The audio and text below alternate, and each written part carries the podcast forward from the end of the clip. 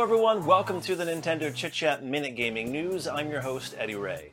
As we approach the end of the week, we have Western release dates for the two Darius collections Darius Cosmic Collection Arcade and Darius Cosmic Collection Console. Both will be out on June 16th. Two days later, the Switch version of the top down shooter Ruiner will be out as well, as it's gotten a June 18th release date. Finally, a new Zoids Wild game has been confirmed to be in development for the Switch, with a release planned for this winter in Japan. This is footage from the previous game in the Switch. This is only a snippet of the latest news, so stay tuned for more. And that wraps up this edition of the Nintendo Chit Chat Minute Gaming News. I'm your host, Eddie Ray. Be sure to hit that like button for us, leave your comments below, and subscribe, and we'll see you back here next time. Thanks for watching. Can I move now? Whoa! Oh my god, whoa! Zoids.